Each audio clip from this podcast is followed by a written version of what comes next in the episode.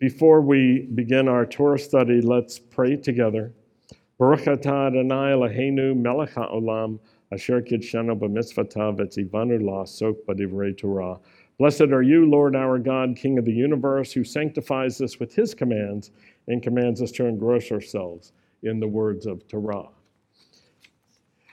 As we're getting ready to begin, I want to give a special welcome to anyone who is celebrating Shabbat with us for the first time. Glad to have you with us if you're in the sanctuary. Anyone here for the first time? Welcome. So glad you're here. It's, it's great to have you. It's always a, a privilege. And I hope that you'll come next door for some refreshments and we can get to know you.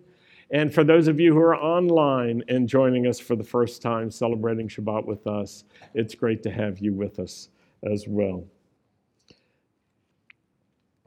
So it's a wonderful time to be together, and I, I want to use this time to weave together a, few beautiful threads, if we can, from the scripture, the Hanukkah story, from the Gospel of John. And the Hanukkah story is an interesting one because it's the only Jewish holiday I can think of that's not mentioned in the Tanakh, in the Torah or the prophets or the writings, but it's mentioned in the New Testament scriptures. And so it has a special place, and Yeshua celebrated Hanukkah, as we'll read. And so I want to weave, to, weave together something about that with the story about how Jacob became Israel and the tenacious faith of Jacob that caused God to give him a new name. And as we're reading about Yeshua and Hanukkah, I want you to think about this as we're getting ready for Hanukkah because Hanukkah is a great time to consider tenacious faith. It was a time of great challenge for the Jewish people, and Hanukkah faith is truly tenacious faith. It doesn't give up, it doesn't shrink back, even in the face of severe difficulty. And there's more to Hanukkah than latkes and dreidels. Tenacious faith, Hanukkah faith, is connected to depending on God and trusting God. And when we have tenacious faith, we know from experience that God Himself is faithful and that He won't leave us or forsake us. Tenacious faith keeps holding on to Hashem, keeps holding on to His word. And tenacious faith, as Yeshua teaches us, keeps knocking at God's door. If you got something to knock on, just knock with me for a moment. You got anything? I grew up in such situations, we learned, yeah, if you had to, yeah, knock on wood, and we'd knock on our heads. Um, tenacious faith keeps knocking at God's door, keeps asking as well. Yeshua teaches us to keep asking, confident that the Lord will answer. And sometimes I know what we really want from the Lord and what we really need is, is a simple and a clear answer. And that, in fact, can be tenacious faith working inside of us. We're trying to get something clear so that we can hold on to that clarity and that simplicity, and we can give ourselves to the Lord through that. So sometimes when we're asking for clarity and simplicity from the Lord, it's, it's really tenacious faith at work in us. It's part of the Hanukkah story that we read about in John chapter 10. So you can turn there. John 10 22 is, is, uh, is going to be a key passage for us. We'll look at some other things as well. But I want to just remind you that people are coming to Yeshua and they're asking him to be simple and to be clear with them. And they say, just tell us plainly, are you the Messiah? Just make it clear. And it's almost the same question that people had asked Yochanan the immerser. who is known in America and English as John the Baptist. No, his name wasn't John, and he wasn't a Baptist, but he did immerse. But they were asking him this question. He was calling people to repentance and to be immersed in water. It's, it's, it's read in, written about in John chapter 1, and they ask him, Are you the one? Are you the one who we're waiting for? And he says, I'm not the one. I'm not the Messiah, but I'm preparing the way for him. That was Yochanan's answer. And then later, Yochanan was in prison, he was in trouble, and he sent his disciples to ask Yeshua the direct question if Yeshua was the one. Is this the one? Are you the Messiah? And Yeshua answered, this was his answer Tell Yochanan what you've heard and what you've seen. And then he calls out these details the blind receive sight, the lame walk, the lepers are cleansed, the deaf hear, the dead are raised, and the poor are hearing the good news. That combination of incredible miracles was to be a way of recognizing who the Messiah was. And so Yeshua says, Well, you tell them what you've seen and what you've heard. And then Yeshua says, And blessed is anyone who doesn't take offense at me. So, clarity and simplicity, that's what they're asking for when they come to Yeshua, and we read about it in John chapter 10. That's what people asked Yeshua in Jerusalem during Hanukkah. So, starting in verse 22, it says, At that time, the feast of Hanukkah took place in Jerusalem. Now, your Bible may be deficient in English. It may say the feast of dedication. It, I say deficient because it, it's, leave some, it's leaving something out. Hanukkah in Hebrew means dedication. And so uh, many English translations have a footnote that says that is Hanukkah.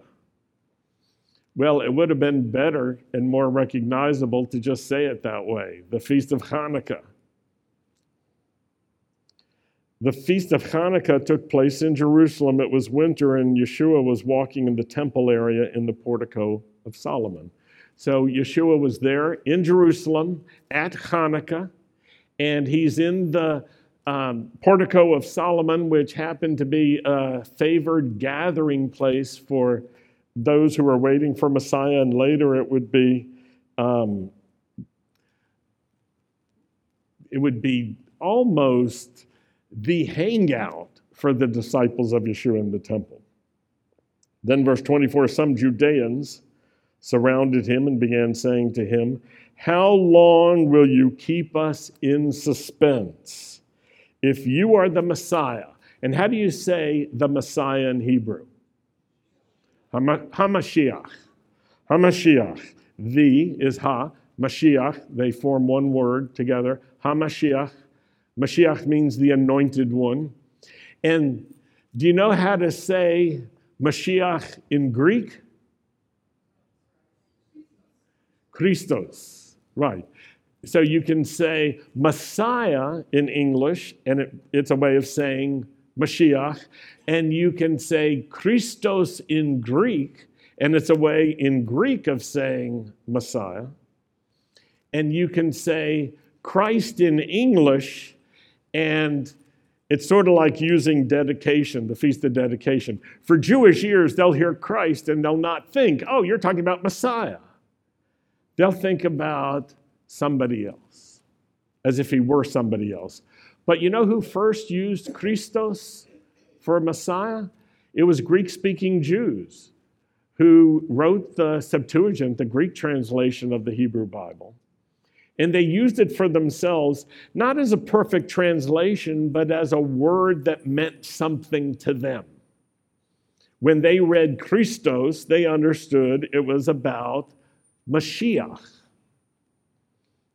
And so those two words became interchangeable in the Jewish community at that time. They're not interchangeable today, but it's useful for us to keep that in mind. If you are the Messiah, tell us plainly. That's such a good question, isn't it? Yeshua answered, I told you, and yet you don't trust me. I told you. Another way of saying it is, I, I did tell you. I, I have told you. I already told you. Or I keep telling you. Those are all good ways of communicating what Yeshua said. I'm telling you plainly, and yet you don't trust me. The works that I do in my Father's name, these testify of me. So Yeshua says something that's sort of like what he said to Yochanan's disciples Tell Yochanan what you see. Because what I do on behalf of my Father, these things testify of me. That's the evidence. That's the answer. Now, as a result of that, as a result of the evidence and as a result of the clear and simple answer, it should satisfy everyone, right? Everyone should agree then. Ah, so you are the Messiah. Thanks. But that's not what happens. People don't agree. Some agree, some don't. Now, if you think you know how to tell everybody so that everybody will agree, then you're thinking you can do better than Yeshua. I don't think we can. Because it's not just about how we tell it, it's about who hears it and with what condition that's in their heart. And Yeshua is pointing to that. He's saying, I've been asked and I've answered, but you don't believe. You don't trust me. Now, here's the reason he gives He says, You don't trust me. You don't believe me. You don't believe my answer. So, because you don't trust me, when I answer you, you don't trust my answers. I've given you answers, but you don't believe me or my answers. And what that convinces Yeshua of, he says really clearly you're not part of my flock. You're not my sheep. Verse 27, Yeshua says it this way My sheep listen to my voice, and I know them, and they follow me. So Yeshua is saying, Here, I've given an answer. I've, I've tried to be very clear with you, but you don't listen to me. You don't put into practice what I tell you. You don't heed what I tell you to do. You don't follow me you go in a completely different direction. And then Yeshua keeps going on. Verse 28 I give my sheep eternal life, and they'll never perish, and no one will snatch them out of my hand. My Father, who has given them to me, is greater than all, and no one is able to snatch them out of the Father's hand. Then, verse 30 I and the Father are one. Now, if you read beyond that, you'll see everybody sort of understood what Yeshua meant by that, but they took it two different ways. Some people took it this way wow, the Father and Son are echad. That's incredible. They're one. And such people could later say the Messiah is the visible manifestation of the invisible God. The Father and the Son are one, they're echad. And other people took it as blasphemy. So they heard the same thing. Some heard it as bad news because they took offense. Now we understand something about what Yeshua added on in his statement to Yochanan's disciples. He gave all this evidence and he said, Blessed is the one who doesn't take offense. Why? Because some people will take offense.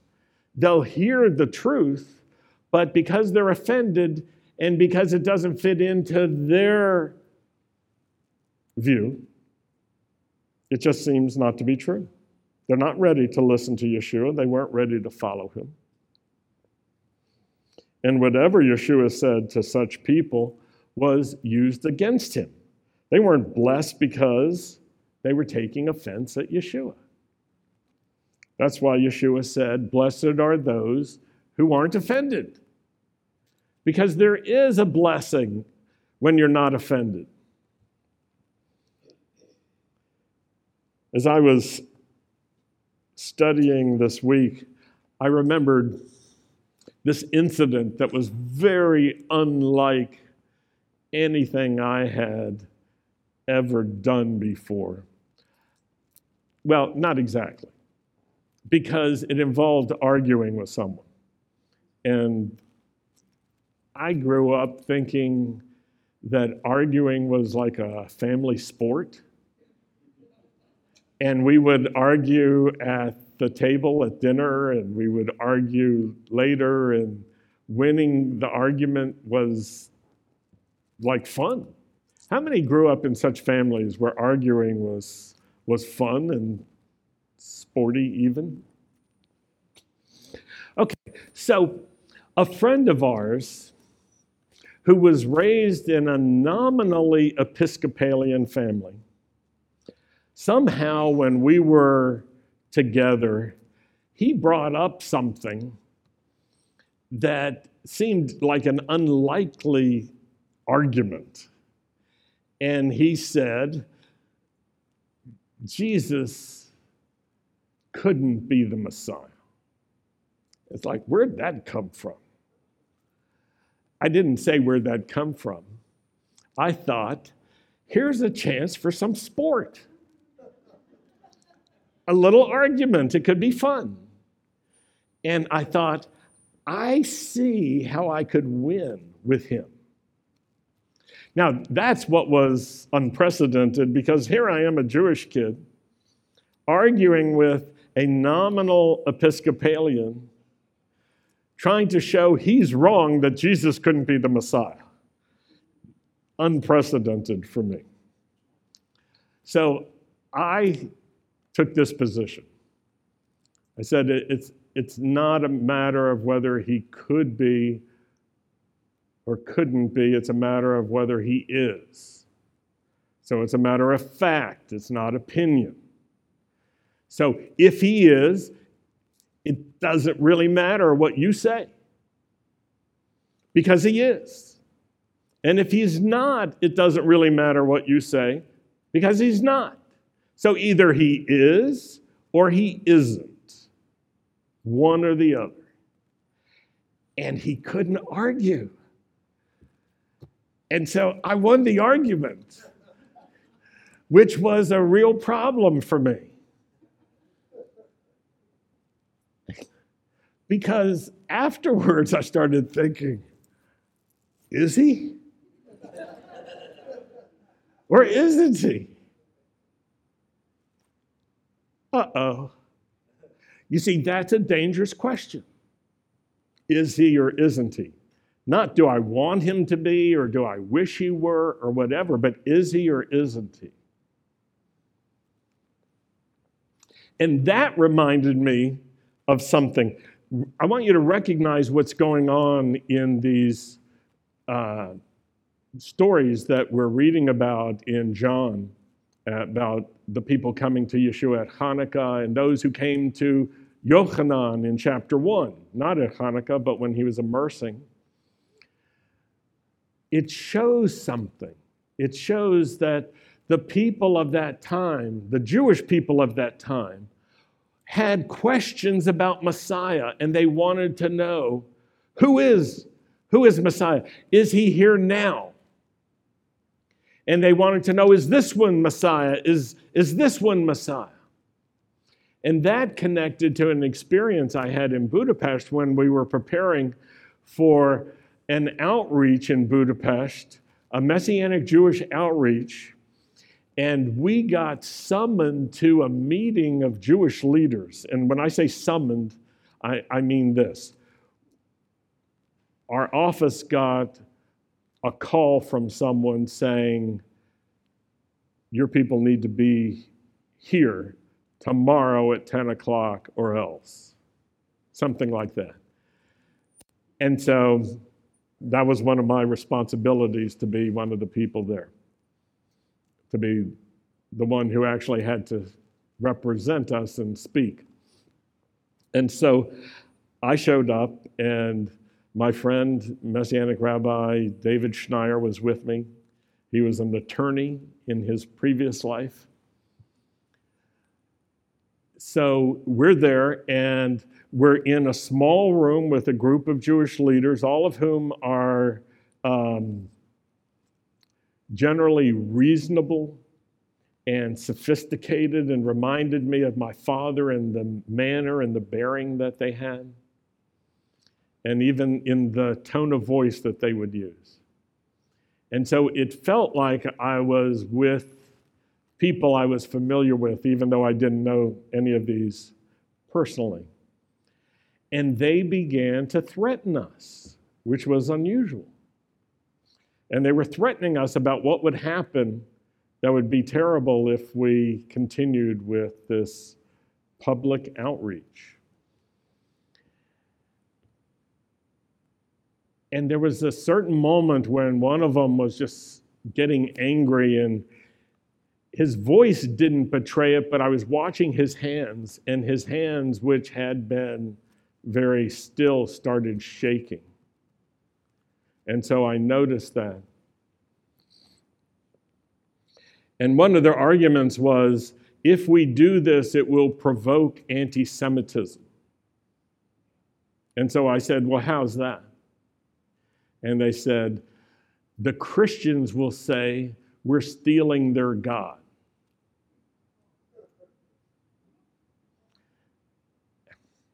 And so I said, You know, there are some Christians who know that the God they worship is the God of Israel. And those hands started shaking. They were having a, just betraying, you know, like the internal conflict. And, and then they started saying more things, and I said, you, you know that Yeshua was born a Jew in Israel, into a Jewish family, circumcised on the eighth day, dedicated on the 30th day, Pidyon Haben raised as a Jew. And it made more anxiety for them. And then I said something. I said, let's be honest with each other. There's only one reason why you called us here. You know that Jewish people are interested in this question Is Yeshua the Messiah? Is Jesus the Messiah? Because if no Jews were interested, you could just ignore us. And I said something like this You may be able to stop us, but you cannot stop our people from asking this question. We've been asking this question for 2,000 years, and you can't stop that.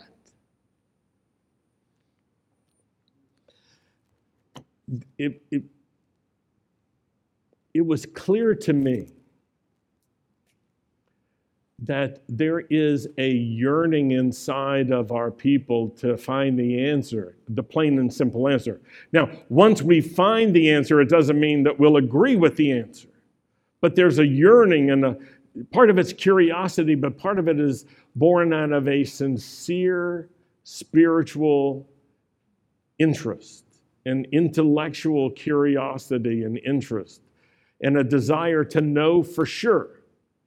Now, it's complicated, the reactions are complicated.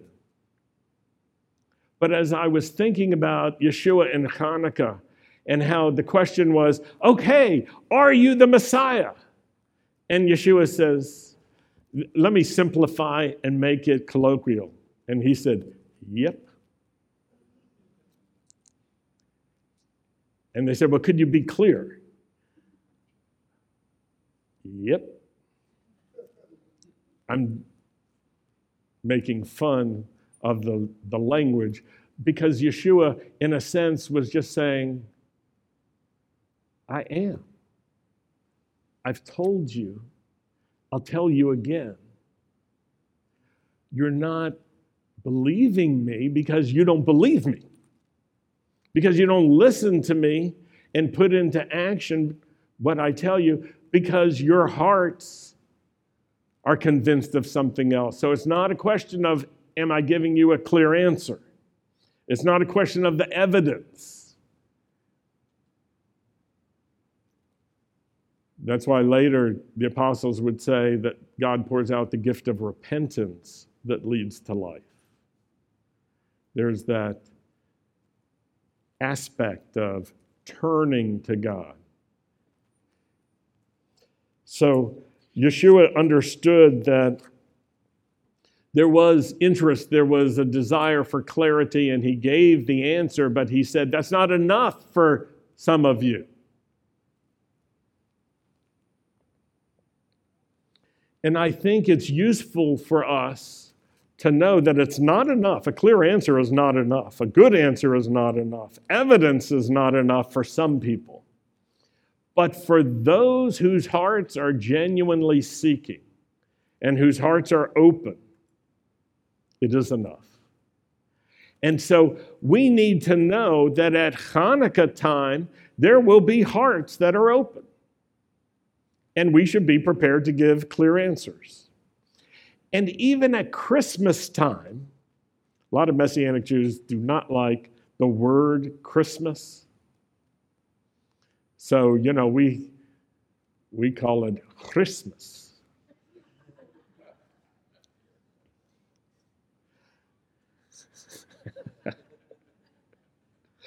Just to make it more palatable. But I, I remember being at the gym with a Jewish doctor who found out I was a Messianic rabbi. And he said to me, Christmas is my favorite time of the year. And I said, Why? And he said, Everything's decorated so nice, and people are nice. It's the one time of the year that people try to act nice. And he said, I like it. I thought that's a good answer from him. That's a good answer. But it reminded me of this fact that at Hanukkah and at Christmas, Jewish people are thinking, is this one the Messiah? And not only that, Gentile people are thinking, is this Messiah Jewish?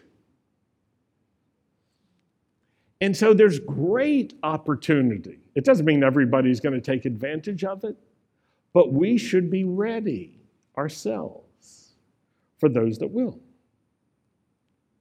Now, I love the fact that Hanukkah is one of those Jewish holidays that helps us find answers to really essential questions about God and life. Because at Hanukkah, we're remembering that the Seleucid Greeks had conquered the land of Israel, they defiled the Jerusalem temple, and it was no longer a place that was dedicated to the worship of the God of Israel, rather it become a place of idolatry. And the Seleucid Greek emperor Antiochus, who also had the title Antiochus Epiphanes or Epiphanes, considered himself to be the embodiment of God and even God, God in the flesh the epiphany of God. That was one of his titles, the manifestation of God. And some of the Roman Caesars thought of themselves the same way. They considered themselves to be the manifestation of God. And same for Egyptian pharaohs who thought of themselves as being the manifestation of God. And so when the Maccabees revolted against Antiochus, they were also revolting against false claims by kings who said they were the Lord. But they were reclaiming the Jerusalem temple for God. So it's interesting, it's not coincidental. It's worth noting that on Hanukkah, in Jerusalem, in the very temple that the Jewish people had there? Yeshua gives a plain and clear and simple answer. This temple was dedicated again to the God of Israel. It had been defiled, it was time to clean it up, and that's what Hanukkah was all about. And so it's, it's during that time of tenacity, of tenacious faith, when Yeshua is answering questions. It's significant that the, the reality of Hanukkah was a rejection of all of those powerful people who had claimed to be gods in the manifestation of God. But Yeshua wasn't dancing around because of that history. He answered plainly that he was Messiah, Mashiach. And I hope that we can use such clarity ourselves during Hanukkah and the Christmas season because this year they overlap, by the way. Sometimes they're not even in the same week. So the readings this time of year can be useful to us because the Torah and the scriptures that we read about and synagogues everywhere read about speak of a number of different appearances of the Lord. And week after week, we're reading in Torah about different moments when the Lord appeared. And so, as we're preparing for Hanukkah, let's read about several more appearances of God in, in Torah because they'll strengthen our faith, they will strengthen our understanding, and build tenacious faith. And Jacob became Israel, the one who wrestles with God, because he had tenacious faith. And so let's read his story. And we're going to go through this part pretty quick, but I want you to see this pattern. Genesis 31, verse 3 the Lord said to Jacob, Go back to the land of your fathers and to your relatives, I'll be with you. It's now time. Remember, Jacob had gone out to this to the land where Laban was to find a wife. He found two. God had promised him before when he was heading out that the Lord would be with him and everywhere that he went, and that the Lord would bring him back to the promised land. So this was the moment to head back. The Lord says, Now's the time. Go back. I'll be with you. And then going down to verse 10, Jacob recalls In breeding season, I once had a dream in which I looked up and saw that the male goats mating with the flock were streaked, speckled, or spotted. And then the angel of God said to me in the dream, Jacob, Yaakov, and I answered, Hineni, here I am. So I, I want you to connect for a moment what's happening in that moment that the angel calls Jacob by name and what Yeshua said. Yeshua said, My sheep hear my voice and I know them. And he said, I call them by name. So there is this thematic connection between what happened with Jacob, with the angel of the Lord, and what happens with Yeshua later. Jacob answers Hineni. Remember what Yeshua said. What's a hallmark of a disciple? They listen to the Lord, they respond to the Lord. That's what Jacob is actually doing right here. The Lord says, Yaakov, and Yaakov says, "He Hineni, here I am. It's a positive response.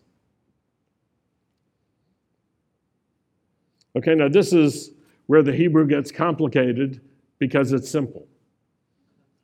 Verse 11, the angel of God said, Verse 12, and the Lord said, Look up and see that the male goats mating with the flock are streaked, speckled, or spotted, for I've seen all that Laban has been doing to you.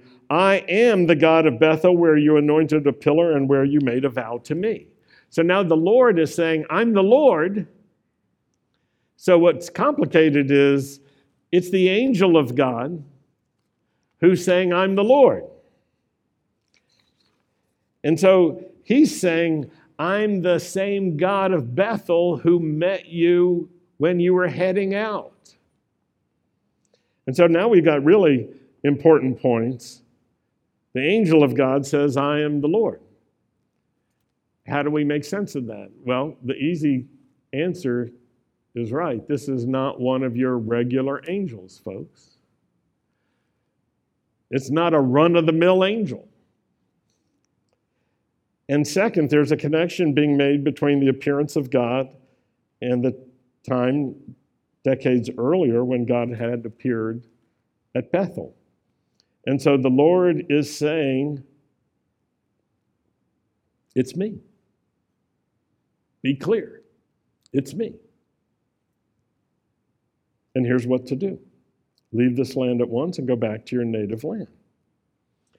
So at this moment, Jacob needs clarity, and the Lord gives him clarity. And the clarity maybe breaks some of his understandings and some ideas he might have. But not only that, it also is useful to us to understand how God works and how the scriptures work. Most of the times when the scriptures say the angel of God, we see that God is manifesting himself in a way that people see as an angel or a man and the Lord. And so it's, it's a special phrase that's used to, to help us understand that this is an appearance of God. Now, here's the problem some people think God can't appear. Or, okay, he can appear in a dream, but not really appear. But that doesn't really work. So, Jacob in chapter 32 has an encounter with angels, regular angels, more angels. And then in verse 3, 32, verse 3, he sends messengers ahead of him to his brother Esau in the land of Seir, the country of Edom. And the word in Hebrew for messengers and the word for angels are formed in the same way. They can be Malachi or Malachim, and they really are from the same root and they can mean the same, but I think in verse 1, they are uh, heavenly angels on earth. And in verse 3, they're human angels carrying out um, some communication work. So Jacob's returning to the promised land, and, and he recognizes it's potentially dangerous for him to meet up with Esau and even life threatening. And then there comes this other appearance of God, and this one blurs a lot of boundaries. It's in verse 24. And is it a man? Is it an angel? Is it the Lord? And I'll give you the best answer I can yes. Verse 24 So Jacob was left alone, and a man wrestled with him till daybreak. And the Hebrew says man, uses normal word for man. When the man saw that he could not overpower him, and that helps us understand Jacob is quite strong, he has stamina.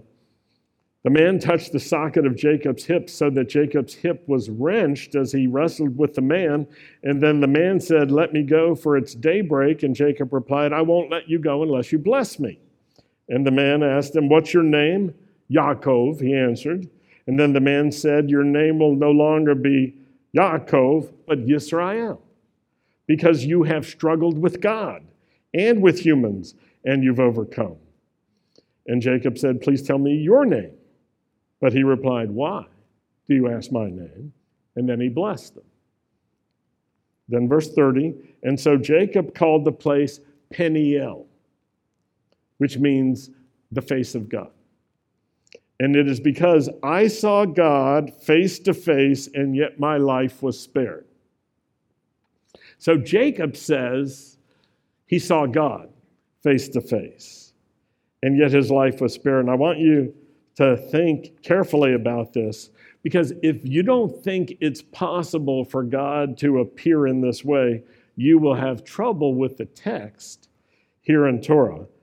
And then you might try to make it say something different. As an example, Maimonides thought that the patriarchs experienced prophecy only in dreams, and yet Ramban Nachmanides didn't agree. And he, according to Maimonides, Jacob's wrestling with the angel must have been a dream. If so, as Nachmanides, why does Jacob limp afterwards? So here's another school of thought, Jewish thought, that says, I don't buy it. I don't buy it was just a dream. Because of what happened to Jacob physically. And so there's another Jewish scholar who tries to make sense of it and says that even night visions can spill over into our days. Now, why do you have to make it say something that it doesn't say? Because you're getting back to the question of fact. If God can come this way, if that's a fact, and if Torah is explaining it simply because he did come this way, then it overthrows some of these other ideas. Do you get that? And some of the Jewish scholars of old understood it. And they, they, they had a different view than Maimonides. And they said, no, it wasn't a dream it was an appearance of God. And then some said, well, but, but that can't be. It had to be an angel or a man or a something.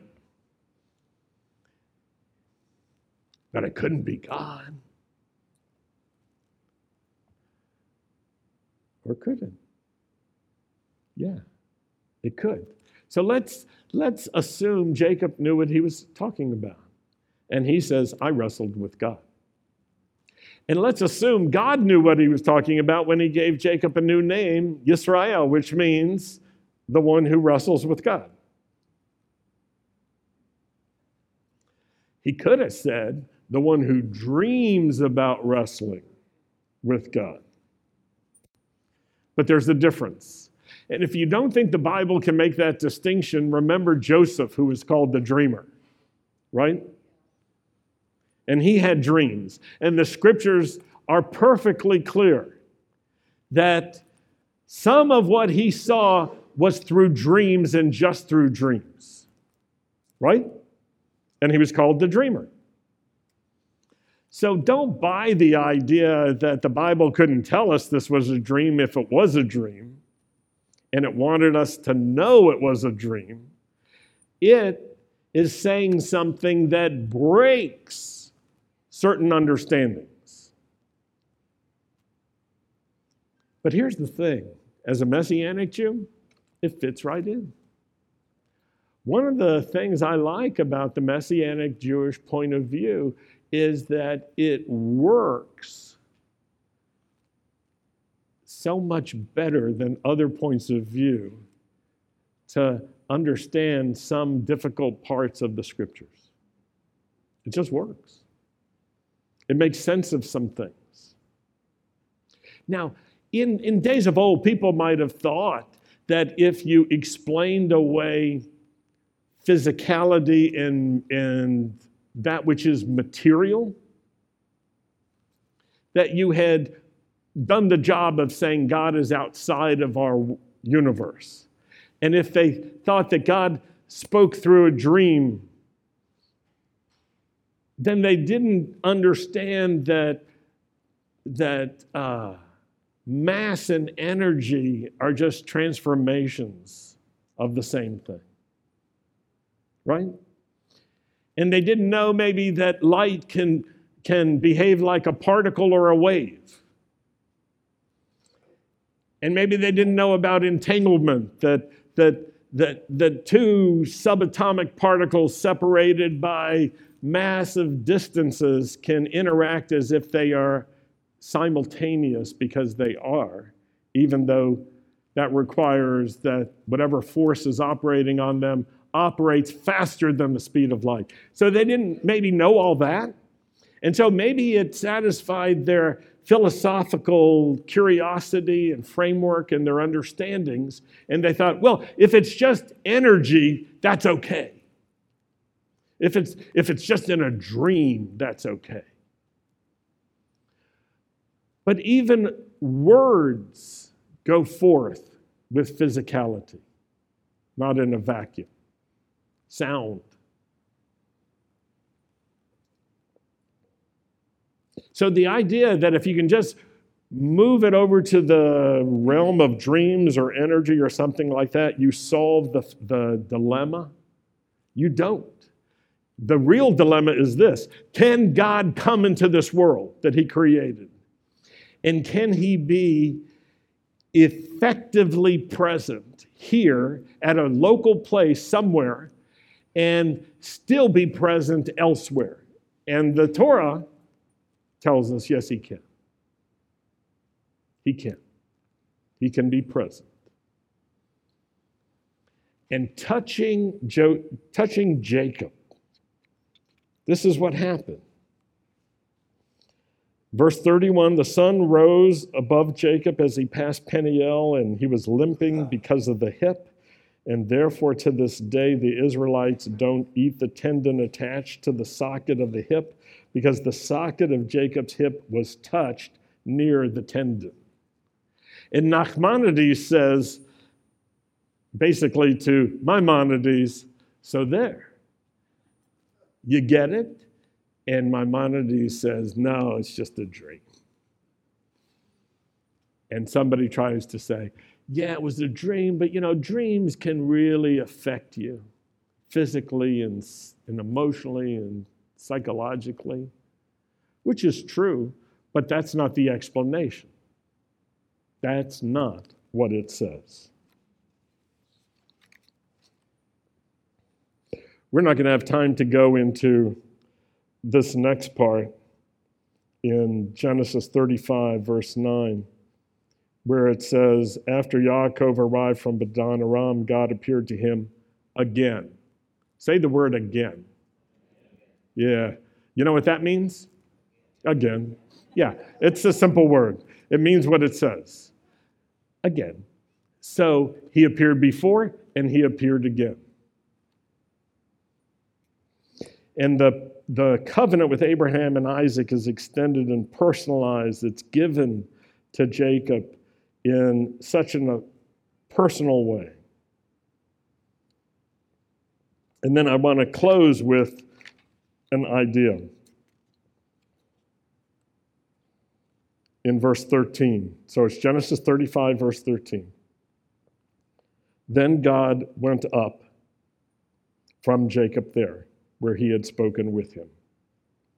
And Jacob set up a standing stone in the place where the Lord had spoken with him, a stone pillar. And Jacob poured out a drink offering on it and poured oil on it. And he called the place where God spoke with him Bethel. So God appeared and he went up. God went up, and that becomes like a trademark of the Lord. And then another interesting detail Jacob pours oil which means he anointed the pillar with oil. And that thematically connects with Messiah because Messiah is the anointed one. And so there is this thematic connection, and then there's this pattern. Genesis 17 22. I'll run through them quick. When the Lord had finished speaking with Abraham, God went up from him. Same phrasing. Luke 24 51. While he was blessing them, Yeshua left them and was taken up into heaven. Yeshua goes up. Acts 1, verses 8 through 11. But you'll receive power when the Holy Spirit, Spirit comes upon you, and you'll be my witnesses in Jerusalem, in Judea, Samaria, and to the ends of the earth. And after he said this, they watched as he was taken up, and a cloud hid from their sight.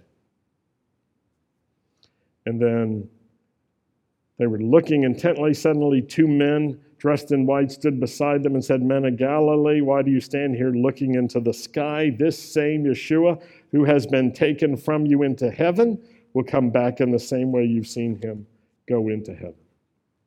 So, going up, coming down, this is something God does. He did it with the patriarchs, He did it as Yeshua, He will do it again. It's one way that we recognize the Lord. He comes and then He goes on His timetable, in His way. Hanukkah is such a wonderful time to ponder the appearances of God. God in this world, the God of heaven, the God of earth. He comes down, he goes back up. That's the way he does things, folks. So when somebody says to you, could he have come as a baby? Yeah. And what's most important is, did he come? in that way? Yes. Will that be compelling to everyone? No. Some will turn it into something else. And they'll say, oh, you just think like the Egyptians thought and so forth. They thought their king was God. And you say, big difference. We know the difference. We know the difference. I want to pray that your faith will be strong. And I want to pray for people who need plain and simple answers and who can give a decisive yes to Yeshua and say yes to Yeshua as Mashiach and Adonai. Because if you say yes to Yeshua in this way, it'll turn this Hanukkah into the best Hanukkah you've ever had. It'll be an unforgettable time. Lord, we thank you for the gift of repentance that leads to life. We want to trust you and walk with you in this life of faith. And we pray for all those whose hearts are turning to you. Let them be plain and simple and say yes to you. In Yeshua's name we pray.